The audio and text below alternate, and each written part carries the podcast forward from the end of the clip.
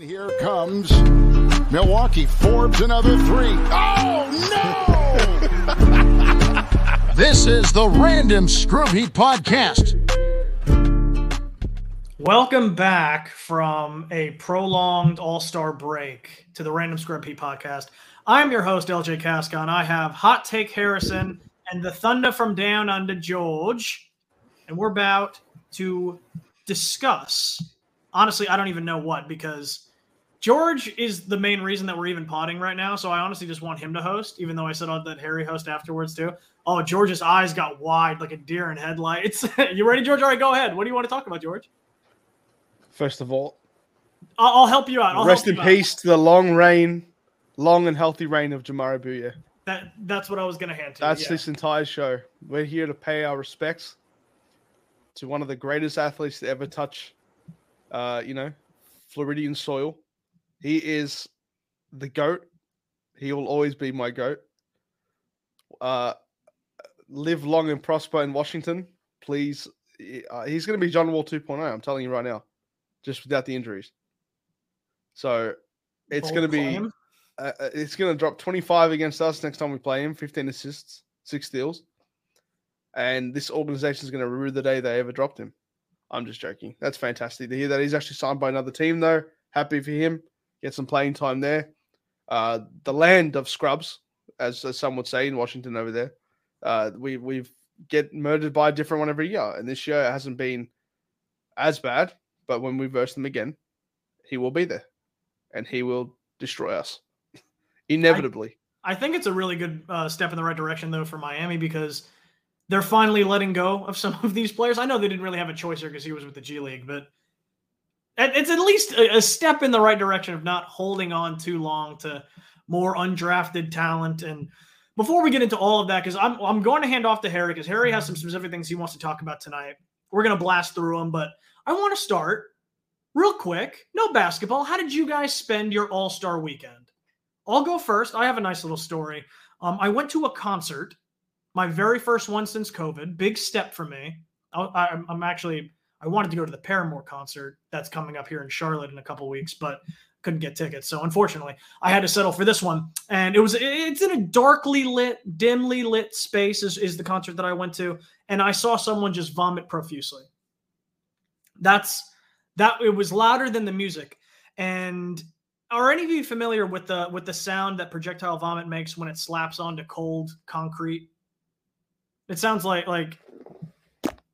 Like, that's basically what it sounded like. It was like a good hearty smack. Like, it wasn't a slap. There's a difference between slap and smack. That vomit smack. It's the sound of Kyle Lowry as he hits the floor after a big flop. So everyone that listens that knows Kyle Lowry knows exactly the sound that I'm talking about. That's just how my All-Star break went. And also, I want to say, on the last episode, albeit sarcastically, I did say we were going to highly anticipatedly wait for Mac McClung to participate in the dunk contest. If you just read the words, a transcription of what I said, you wouldn't be able to decipher sarcasm. So technically, we were all right. I was right. I said, Matt McClellan's going to put on a show in the dunk contest. I'm excited for that. Hey, you can't tell tone if you're just reading the transcript. So that's how my All-Star break went. Harry, how did yours go? You have a good time? I watched none of the All-Star game. I have been boycotting it for quite a few years now. So it was a good decision for this year. And to be honest, with the way the Heat have been, I really just needed like a break. I didn't want to get annoyed. So obviously I missed Tyler Absol at the three-point contest, which was always our thing. The Heat players are always great at the three-point contest, and ruined it a few years ago. He was the only guy who did not win out of the Heat guys. So, of course, that's very apropos for Mr. Duncan Robinson. And then Hero absolutely stunk this one up. On a better personal note, the Sunday, so it would have been the All-Star game day, my wife wanted to go to this festival with her parents, and I was like, it's way too hot, I'm not going. So I took out my laptop, and I had a couple free entry coins or tokens to get into this online tournament. And wasn't thinking much of it. Like, the way this works is I think there were like 520 something entrants, and like the top 4% get their tournament fee waived for a live bar poker open tournament in Vegas. And I was playing, and all of a sudden I was like, the tables are getting – my chips are getting higher, and I'm like, okay, I could win this thing. And it got down to 2 tables, and so I guess I'm going to go to Vegas. I guess I'm going back to Vegas because they're going to pay for my entry fee. And then I was talking to someone, and they said, oh, the winner gets the whole thing paid for. So lo and behold, I'm heads up with this guy. I'm being very nice to him. I was like, good hand, nice job, whatever. He had a massive chip lead, but I came all the way back and won. So I won the whole tournament. First place got a $400 voucher for flight, 5 nights in the Golden Nugget in June. That's like one of the original poker rooms in Vegas, and entry into the tournament. So that was cool. And I'm going back to Vegas. We'll try to win this thing. I think the prize pool for this tournament's like $400,000. So I'll see what I can do. We're rooting for you. Congratulations in the meantime. I mean, what hand did you win on, if you remember? Yeah, and I pushed, and the guy called. He had pocket fours, and they held up. So that's beautiful. It's always better. It's good to win in general, but it's best to win when you know you had the better hand. So that is true. A little bit of a serendipity in there somewhere, yeah. But happy for you, George. Can you top seeing vomit smack on concrete or winning a free trip to Vegas? I got insanely hammered and watched the dunk contest and the 3-point contest. That was my entire weekend. There was nothing to do in this sad excuse for an island. This is very depressing. I know I can't top going to a concert or, winning a once or twice in a lifetime event like this, like Harry did. But yeah, no, I sat down, had some beers with the boys, and we watched the game, which was fantastic. And it was fun to watch Mac McClung actually do something in the dunk contest. That was good. 3-point contest, not so good. I released a little tweet saying Tyler Hero will win the dunk or the 3-point contest this year, and he proceeded to miss how many straight. And I was sitting there going, "Oh shit, this is getting very bad very quickly." But at the end of the day, I was hoping for him to win.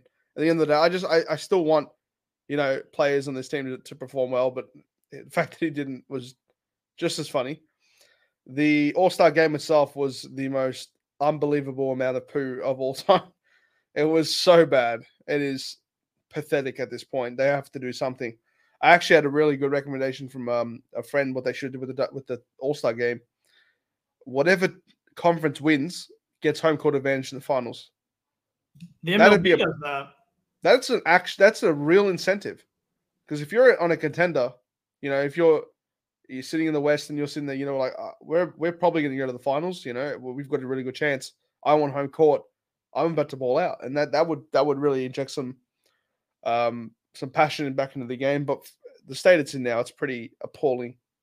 Actually, what topped that was whatever in the world was that Team Giannis or Team Antetokounmpo and Team Houston. I don't even know what the hell that was. That was the worst All-Star event in the history of the sport. And that's I'm not even exaggerating. Whoever sits there and says, this is what we're doing this year, and the people who sit around the table and clap for him or her, I don't know how you can do that. I don't know how you can say this is a good idea and watching it. If they do that again next year, that's it for me. That's all I'm watching. And I know I had a tweet that was read on, I think, like a serious show by Amin Al-Hassan. We were going back and forth a little bit because he was like, man, what's happening with this All-Star game? And I'm like, we just live in a different time. This doesn't mean a lot to the guys anymore. You can get highlights all the time here off your device that you hold in your hand.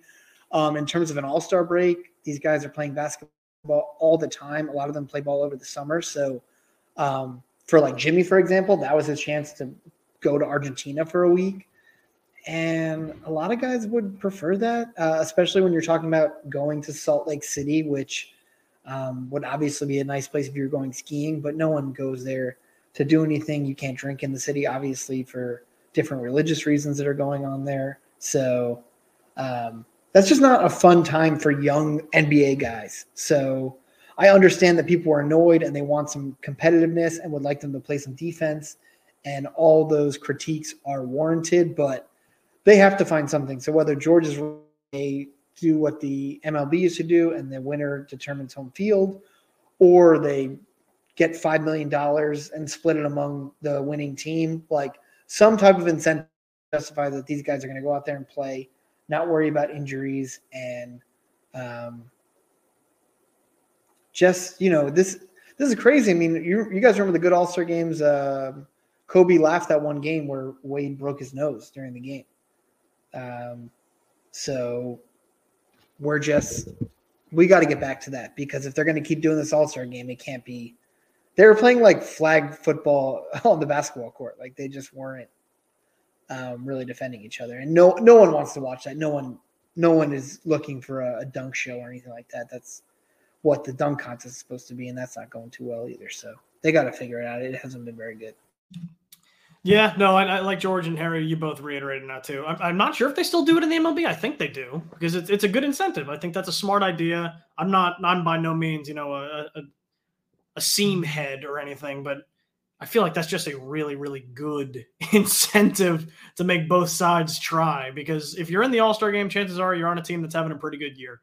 So your odds of making the finals are better than if you're not on the All-Star team. So albeit, we'll move on. Harry, I'll now graciously hand the hosting duties to you, because you have some things that you want to discuss. Thank you. I'm happy to be here. Happy to host. We're so happy to have you, Harry. We hardly ever get you on, so when you're on, you know, we want to make the most of it. I know. I don't talk very much, so this is good for me. I wanted to kind of talk about George and LJ, if you want to chime in. I had this whole thing about, you know, Embiid just being a huge bitch and wanting to duck the Heat. You know, obviously Bam blocked him on Monday night. It was a game-saving block.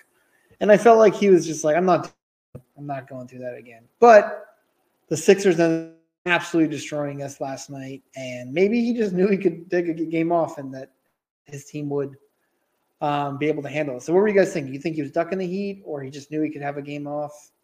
I feel like he knew that he could have a game off, because if you know one thing, for even as an outside perspective would know about this year's iteration of the Miami Heat, it's that they're going to show up against a fully healthy team, and then they're going to completely shit all through the bed sheets against a depleted team. They did it against Memphis, which was probably the ultimate culmination, if we're being honest. You want to talk about crescendo of shitting in the bed?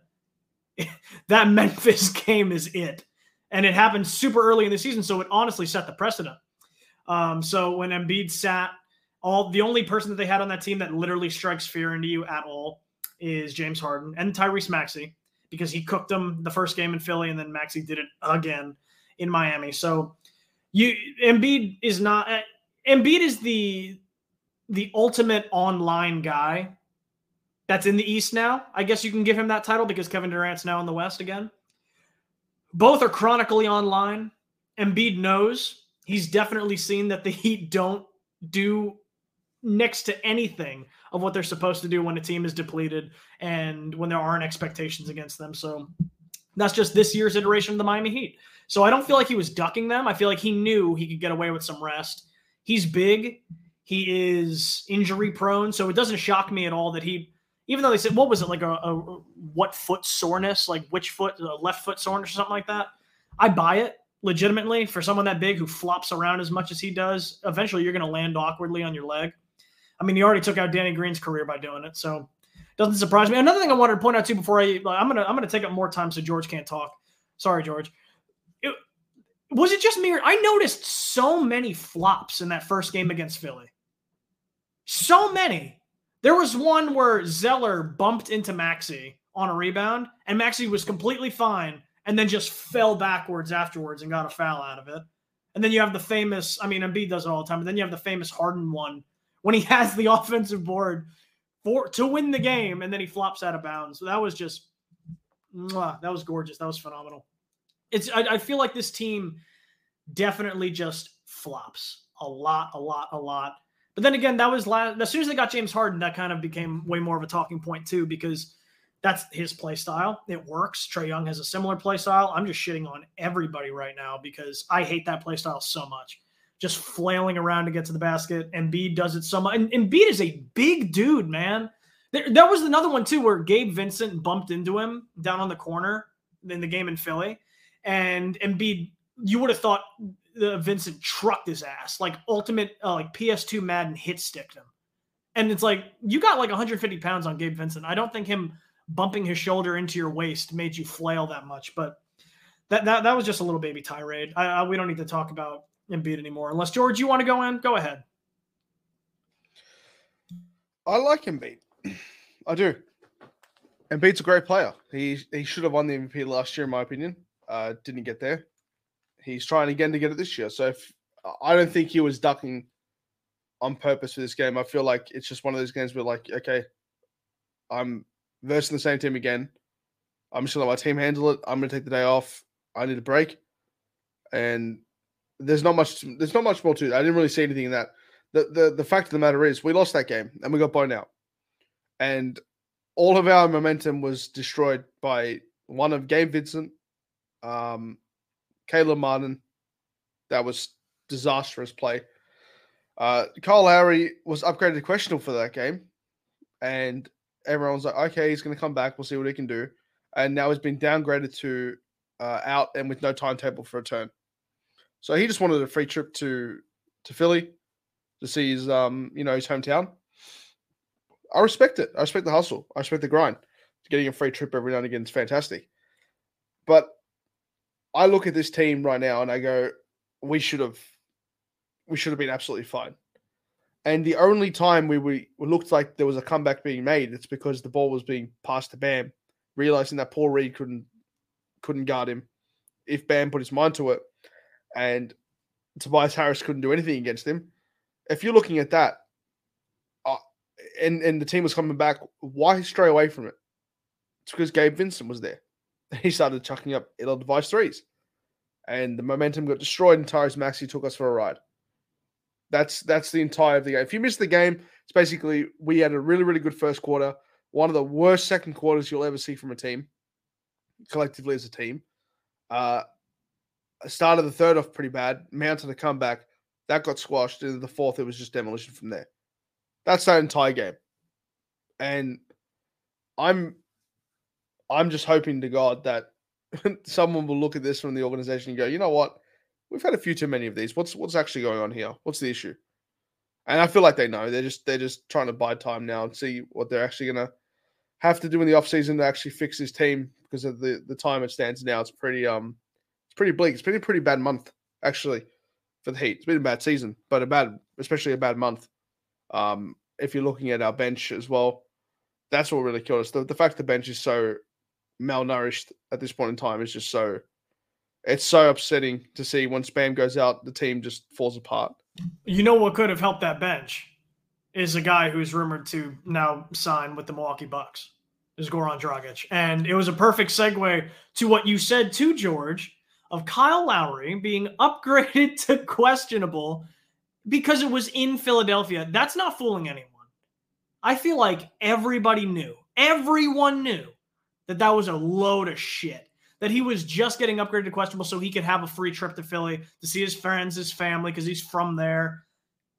And now that gave everybody a little bit of hope and like, oh, okay, maybe he's actually closer than we thought with this nagging knee injury.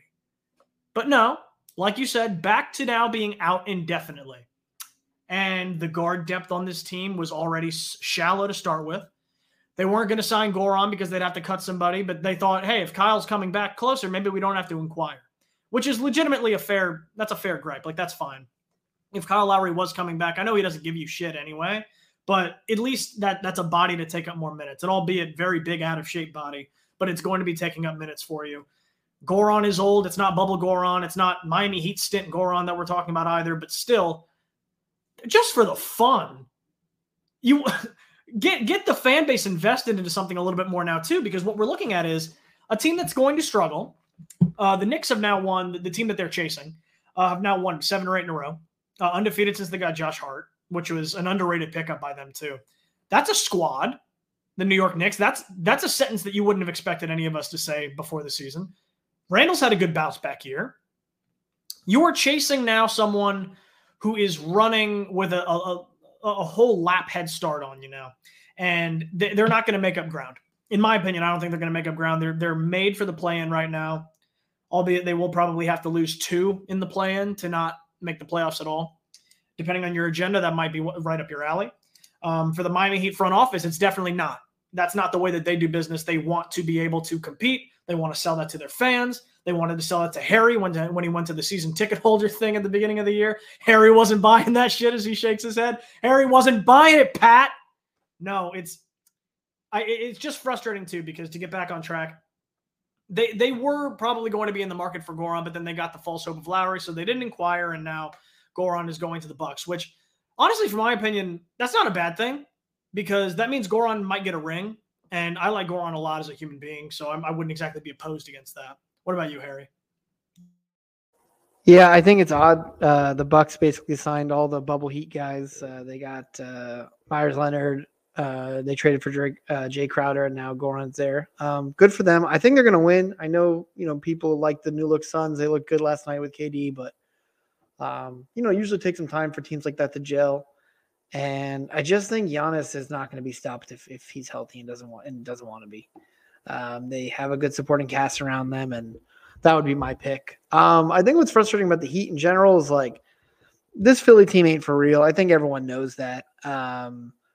So it's like, to me, it's always frustrating that we struggle and it's a dogfight against them. And then we had a chance to like come home, start this homestand on the right foot and get absolutely waxed. I just think we're kind of at this point where, like you said, gotten really hot. That Josh Hart trade has really kind of given them the exact role player they needed, helped out the defense a lot, and kind of made them. I'm not worried about them either going, but it's going to help them secure 4 or 5 seed in the postseason. And for the Heat, it's just another. This Lowry thing's really frustrating. I know Zaslow was on the Lebertard show. I think it was yesterday, and he had said that Kyle Lowry is his least favorite Heat player of all time.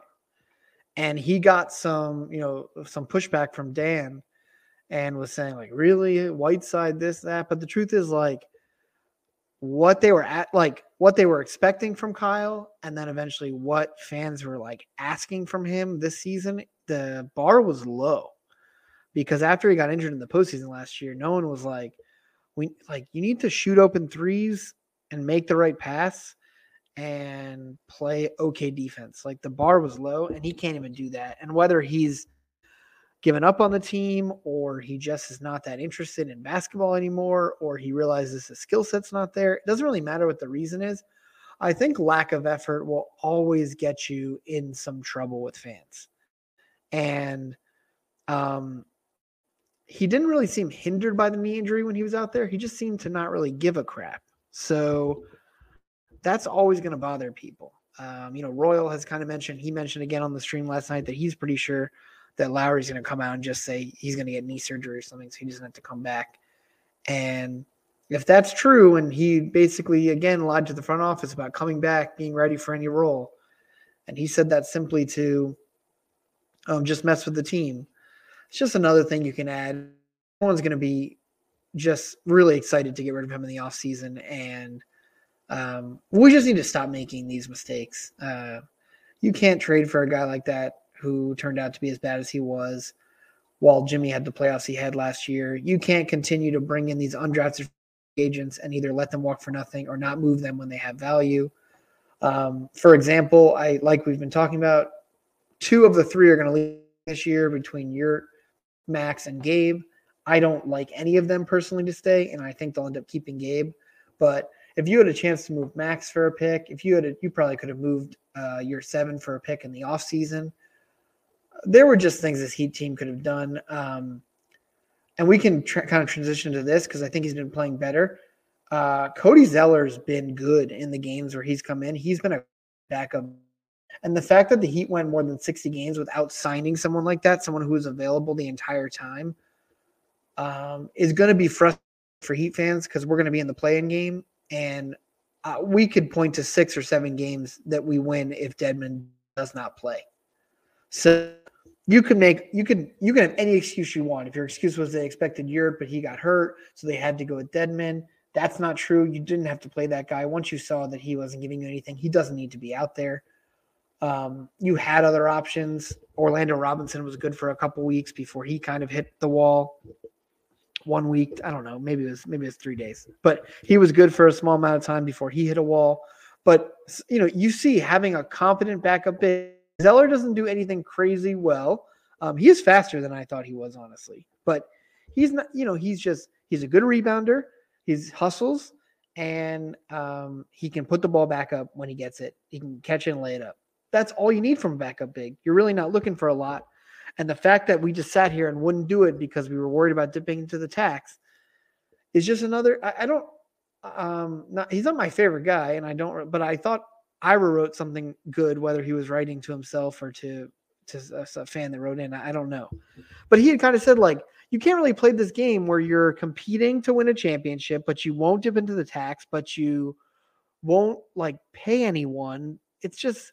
You can't do all these things. Every team that's going to compete this year is going to be in the tax. Every team is deep in the tax. Every team has multiple picks, whether they got them because they tanked for a year or they traded guys when they had them or they moved second-round picks around. I mean, people could laugh about the Jay Crowder move by the Bucks, but that's going to help them a lot, and having 5 second-round picks available is going to make deals easier to happen. And when there are so many ways for the Heat can buy picks at the draft, they don't do that. The Heat can move guys before they become free agents. The Heat could, they could maybe sell high on a guy. So a guy they like who's doing well, but they know he's not in the long-term plans. Why wouldn't they sell high on him and try to get something for him? Like for me, why wasn't Caleb moved this year? He's eventually going to be moved. And I feel like his value is higher with more time on his contract.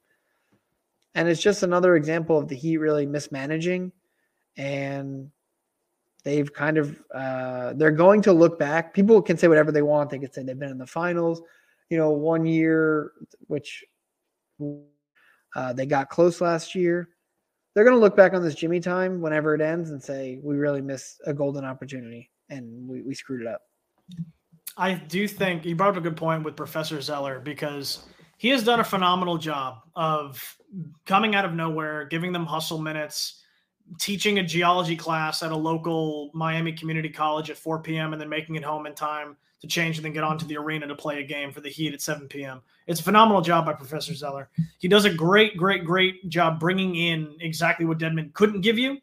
And then it's almost crazy as if bringing in someone who was drafted based on talent is yielding results.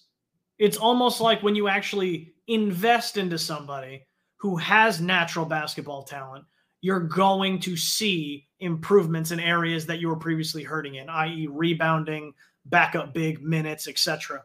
You're seeing things now that the Heat were too stubborn to do earlier on, like you said, Harry, where they had an opportunity to go get a real backup big much earlier in the year, and they just neglected to. They said they're fine with Dedmon because they signed him to flip him. The only thing I would ask you, Harry, if you're able to answer, I know this is usually reserved for notable, like good players. Is it possible that you would see, like, mainly Max, because he's the one that had offers for him at the trade deadline? Could you see a sign and trade going on there just so that he could recoup anything, or is that like literally not possible? Well, so it's technically possible because anyone that you have bird rights for, you can sign and trade them. The problem is that I don't really see how anybody is paying Max more than probably the non-taxpayer mid-level exception, which is what we gave to Caleb this year. And unless the team has to use their mid-level on someone else, I don't see why they'd be trading for Max. So again, they kind of just put themselves in a spot where Max probably goes and takes a small part of a team's mid-level exception, and the Heat get nothing for it. So I just don't like. I think they realize the guys they're going to keep. Like, I think they have a plan going into the offseason. I don't think they're stupid enough where they're just winging it. So if that's the case, and you look at this team, and I know Pat Riley knows this team can't win. I knew that when I heard him talk. He was very down on this team. He wasn't really hiding his feelings about this squad particularly. So I don't understand why they wouldn't say, the Timberwolves are offering us a second-round pick for Max, or 2 second-round picks for Max. Look at what the second-round picks did in this last trade deadline. It's probably something that's going to continue to be a thing where second-round picks get moved a lot more than first-round picks. Let's move Max for what we can. To me, let's move, I mean, they wouldn't have moved Gabe because he's the starting point guard now. But I would, again, trade these guys. If someone calls and says, we'll give you a second-round pick, do it. What are we waiting for? They'll find, no offense to Gabe or Matt, they'll find more guys that can shoot 33% from three. That's not hard. 33% is generous. I know. I'd kill for 33%. I saw a stat earlier that Gabe Vincent, I think there was he's taken a certain amount of catch and shoot threes this year. Out of 95 guys in the NBA, he's 93rd. So that's just a backbreaker. So it's just like, you know, I understand the shooting's been terrible and no one can really hit, and maybe there's some curse on the Heat jersey this year, or the curse of Jimmy missing last year, missing that three. But it's like, at this point, these guys are all replaceable. They've been replaceable. We have to move on from them when the opportunity arises. Speaking of three-point shooting, just in the month of February as well, if you look at, you know, there's players that miss games. We understand that as well. Kyle Lowry played one game, shot 20% from three and 14.3% from the field that game. Tyler Hero was up to 36%. Still a decent enough number. Jimmy's at 50% from three for the month of February. In the three games that Kevin Love's played is 26.3%. This is all prior to last night's game in Philadelphia. Caleb Martin's down to 27% from three. Gabe Vincent, in the 10 games he's played in February, 31%. Max Strus is 32.4% in the 10 games he's played and 39% from the field. Again, all prior to the Philly game. Oladipo is 25% from three. Hayward Highsmith, 33% from three in the 8 games he played. Duncan Robinson played 3 games in February prior to last night, 21.4% from three. A guy you're paying $18 million to, by the way. I'm not going to beat this dead horse with a stick anymore, because at the same time, we've talked about it 1,000 times. But Jamaal Bouye was at 40% from three in his 4 games played. Now, I'm not saying anything. I'm just joking. But yeah, he was. Don't make me come on here and kick you. I know. Don't do it. Okay. Cody Zeller, in 3 games he played, 6.3 points, 2.7 rebounds, 1 assist, 1 block a game, 66.7% from the field. So that's where we are at the moment. We're a very poor three-point shooting team, which is a byproduct and a result of a very stagnant offseason and mid-trade deadline. So that's just the case. We all know what's gotten us to this point. It's about what gets us out. And I mentioned I saw something before as well. Someone on Twitter mentioned that the Heat can't rebuild because what keeps them in the running for all these free agents is the fact that we're a winning organization. And whilst I agree that the Heat like to win and they like to put themselves in as good a position as they can to win most of the time, problem is at the moment, you're nowhere close. Teams aren't looking at this, players aren't looking at this team now. Disgruntled stars aren't looking at this team and saying, I want to play in Miami. Not anymore. They don't. And I don't care if Kevin Durant, was on the list, and so was Kyrie Irving and stuff like that. That's an anomaly. That's not going to happen if the Heat fall out of the play-in or hit the 10th seed by the end of the season. It's just not going to happen. These are unviable moves. What is a viable move? Sorry, as Harry? George, I was just going to say, you're really making a good point, because since they acquired Jimmy, so Jimmy wanted to be here, Wade talked to him, he came down here, made the trade happen, whatever. The best player we've signed since Jimmy is probably, impact-wise, is probably Caleb Martin, who was a two-way player who was converted. I don't think they've signed anybody. If you think about it, since that they signed Avery Bradley, I'd say Jay Crowder is probably the best. Mohawkless. Don't you? No, but guys, but Jay Crowder they traded for. I'm saying. Oh, like you meant just straight up sign. Yeah, it's probably Caleb. Like, they haven't signed anybody, and so it's just like it doesn't matter like what happened before. It doesn't matter if people respected the Heat for not like. This is a new age of basketball. They can get their money if they stay at home, and to leave it to come and win somewhere else, it's not going to be for this team. It's not going to be for the worst offense in the NBA. Nothing that's really attractive. Mario Chalmers. And, you know, all guy. We're just we're in a really tough spot. I don't know what the answer is, but it's definitely not doing the same crap and pretending everything's fine. I understand the narrative, though. I understand the narrative. Sorry to cut you off, LJ. I understand the narrative at the end of the day. But this is something that that people have brought to my attention that we've discussed. The Heat don't go out and win championships by signing undrafted talent and surrounding them around your core. It's just never going to happen. Tyler Hero was a good find for the pick that you had. I understand in hindsight you could have made a better pick, but we're not going to talk about that. At the same time, you mismanaged that player's contract. You did. You put him on the bench. He outperformed. He outperformed. Yes, but he performed well. You went to pay him as a starter. He's now doing okay. He's doing well as the third option, in my opinion. But he's technically the first option on offense. So you look at it which way you want. Is he playing well enough to do, to earn that contract? I don't think so. And then there was that video released by Pat Riley, of Pat Riley the other day saying he dropped 41 the other day. By the way, I think it was against the Houston Rockets or the Oklahoma City Thunder or the Utah Jazz. One of those three games. And they go, and people want him to start playing defense. Get out of here with that. That's not, it's not funny. He's got that incentive on his contract now, George. You remember that. No, I don't. I'm just sick of the way they've mismanaged the talent. But in the greater scheme of things, in the bigger picture, I sit here and I look at this and I go, no players coming here. No players making their way to Miami. No disgruntled stars going, you know what, I can win there. The move to make was the Kyle Lowry move. If you looked back at that position, that was the best move to make. He was a player that wanted to come here. He was coming off a championship in recent history, in recent past. He could have brought something. He was Jimmy's friend. Jimmy's the godfather of his kid, I think. I don't know. Whatever it was. It was the good move. It was a perfect move to make. It didn't work out. Now you've got a player that doesn't play on 30 million, 27 to 30 million, whatever you want to say. And not only is he stinking it up on the court, off the court, he's garnered a lot of attention for the way of his antics. In the offseason, Pat Riley made that comment. Doesn't happen. Takes that the wrong way, and he says, "I'm going to do what I'm going to do." Like I said, in the month of he played one game in the entire month of February, and he scored 3 points, had 2 assists on 14% shooting. That's not what you expect from a $27 million player. It's just not. So you have to look where you can go from here. And the consensus is, in my eyes, it's too hard.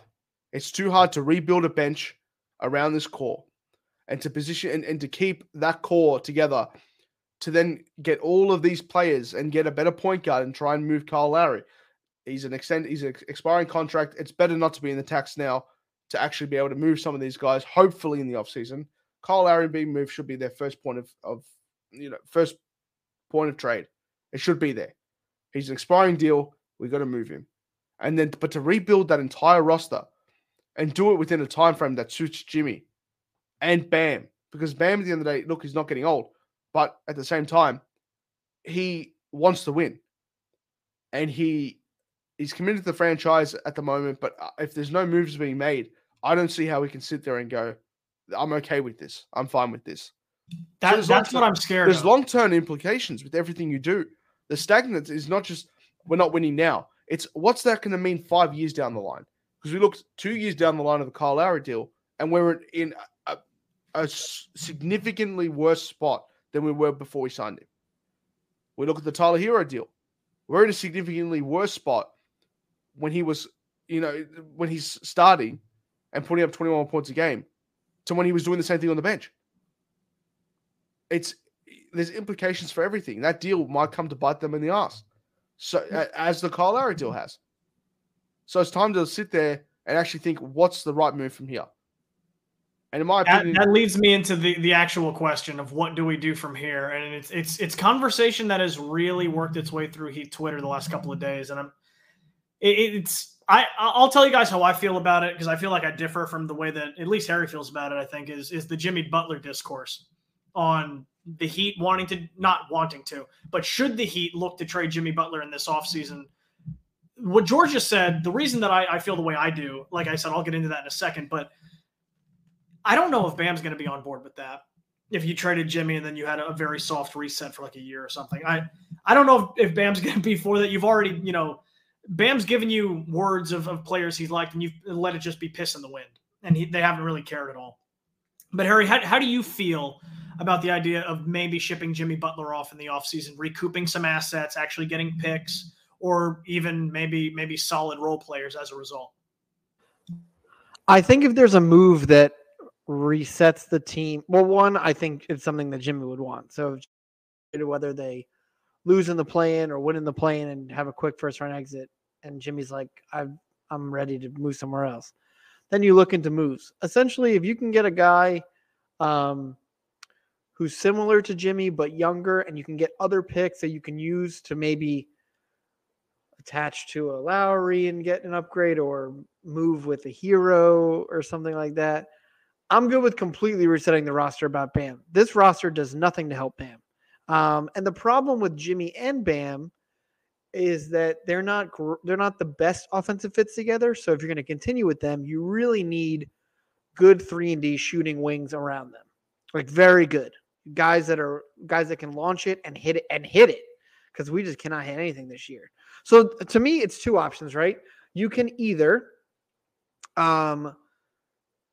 get rid of Lowry. That's going to happen. Move Tyler. I don't think he fits that well with Jimmy and Bam. And find the pieces that make sense about Jimmy and Bam. It's hard to find two guys you could argue are top 20 guys in the NBA, top 25, and build around them. They've done a bad job of building around those two. So that's one option I think they can do, and probably the more likely option. If Jimmy wants out, hopefully he would do it quietly, and you would just start looking around the league and see what's available. The Heat wouldn't, I don't think they'd ever sit on the picks for a long time. So if you trade Jimmy and you can get a guy and a couple picks, do it. And you're looking for the next guy to fit next to Bam. Cause I agree with you. I don't think you can actually do a rebuild.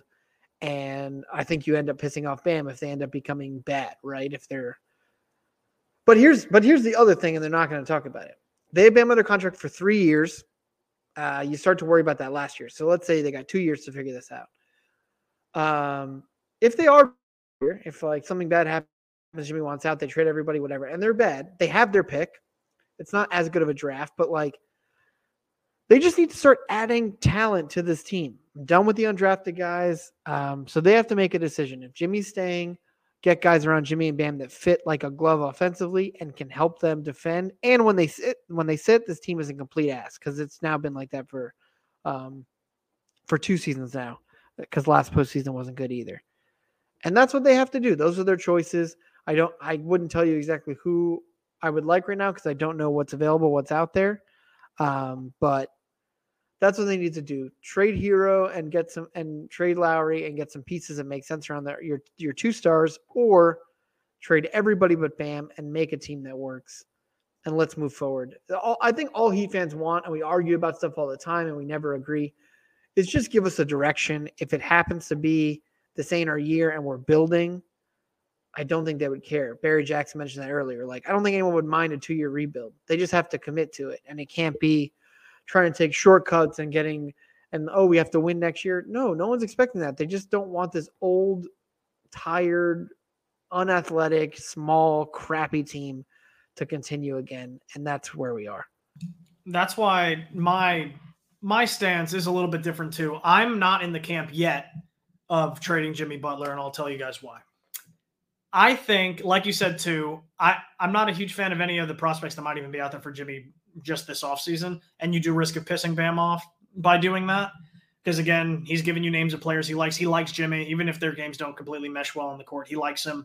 Shipping him off, starting to not tank, but not be as competitive for two more years. That's not good.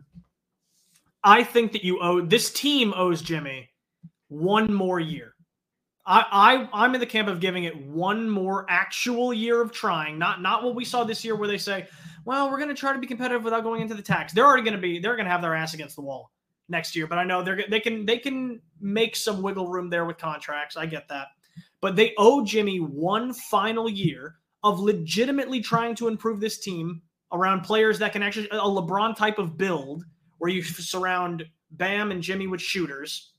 You owe that to Jimmy because this year they haven't done anything to help him.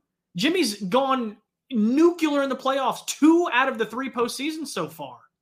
And I feel like you just owe that to him of one more actual attempt. If you flop after that, I understand there's a big risk because he's going to be older. I get that. There is inherently a risk you're running by letting him go another year where his knees might not be the same again too, and he'll sit out even more next season. I get that, but that is a risk I'm willing to take because I understand you're way closer to the promised land with Jimmy on your roster than you are without him. To make a move this offseason that would make something work, I think you're in the camp of maybe having like finessing a Kyle Lowry salary or Tyler Hero type of thing too. I feel like that's a good way to upgrade at number 3 because I feel like Tyler's gotten a lot of flack on our network, but I feel like he's been bad for about 75% of the season. He hasn't shot well recently. 3 of the last 4 months, I think he's been shooting pretty poorly. I feel like you need to cash in while you still can on Tyler Hero because he's not going to go back to the bench, even though he probably should. I feel like his role just fits way better on the bench too for this team. It's where he can actually thrive and play well. But I feel like you need to give Jimmy that one last legit attempt of putting real shooters and real players around him, not this undrafted nonsense, because you're already seeing what what Zeller is doing for you, not Tyler Zeller, what he's doing for you now that you have a little bit of actual talent backing up Bam. You continue to improve that with actual drafted players with real talent that you don't have to have in a lab somewhere for 3 years to mold them. It's difficult. It's extremely difficult to win that way. That's why you saw the shooting fall off a cliff in the playoffs last year. All the undrafted guys just stopped hitting. That's just what happens. So I feel like if you can give one final legit shot with Jimmy, I'm for it. And then if it flops, it flops. You recoup what you can recoup and you trade him in the event that that's what he wants. Because if he wants out this offseason, they're going to honor it. So it's like you're at the mercy of Jimmy at that point. But that's my piece on it. I feel like we should wait another year before we actually trade Jimmy Butler if we need to. The only way that this team contends with Jimmy still on the roster come next season, if you want to give him that extra season to really just give it that last final push for a ring, is you have to trade Tyler Hero. You have to trade him because he's not the progression's just not there at that point where you need him to be, and that's completely fine. And that's fine. It was just a matter of different ages at that point. Tyler's just too young. Jimmy's just too far progressed in his career. And we don't know if he's going to be the same player in the playoffs this year, let alone next year. So it's all a wait and see scenario, really it is. But if he does outperform himself in the playoff and really does play well, and you want to give that last chance, Tyler Hero has to be the piece moved to then surround them with new pieces to get better. That's the only way that's going to work. And I don't think the organization is going to look towards that, at greater depth than it would be to move Jimmy Butler if he was to ask out. I don't know what they would choose in that situation. I hope it's the right move, which is to move Jimmy. Because if he's asked out, he's given up at that point. And that's fine for him as well. If he wants to go win a ring, ring tracing, that's completely fine. But I detest the idea of paying 36-year-old Jimmy Butler $54 million. I held that near and dear to my heart when I saw that contract, and I said to myself, this could be bad. This could be really bad if they're not careful. They've been anything but careful. And when it comes to surrounding other people on a salary to compete with that. And it's definitely complicated, but I think Harry knows a thing or two about things that aren't so complicated. Wouldn't you say, Harry? There's a perhaps they would be the primary sponsor of the basement. Simple Health Advisors. Yeah. Yes. Thank you. You guys, everybody needs insurance. Even if you think you don't, you need it. So give our guy, James Pugh, a call. It's 321-345-7738. His email, jpough@simplehealthadvisors.com. We thank James. He's the best. And you definitely need to give him a call if any questions. So thank you, as always, James. And now, guys, we're reached with the end of the pod. We went a little bit longer than we initially wanted to, but the Jimmy debate is a spirited one because it's one that's definitely dividing Heat Twitter right now. Not even just on Twitter, just the fan base in general is very divided.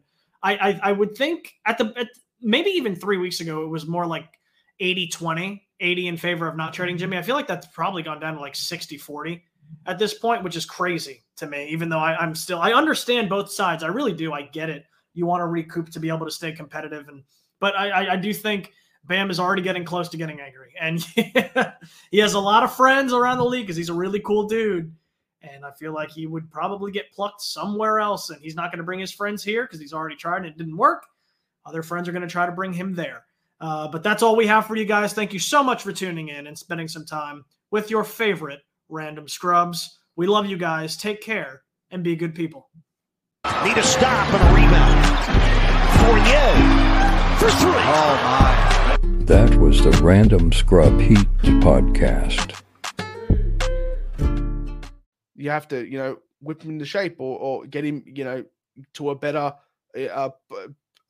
state of mind and body to play.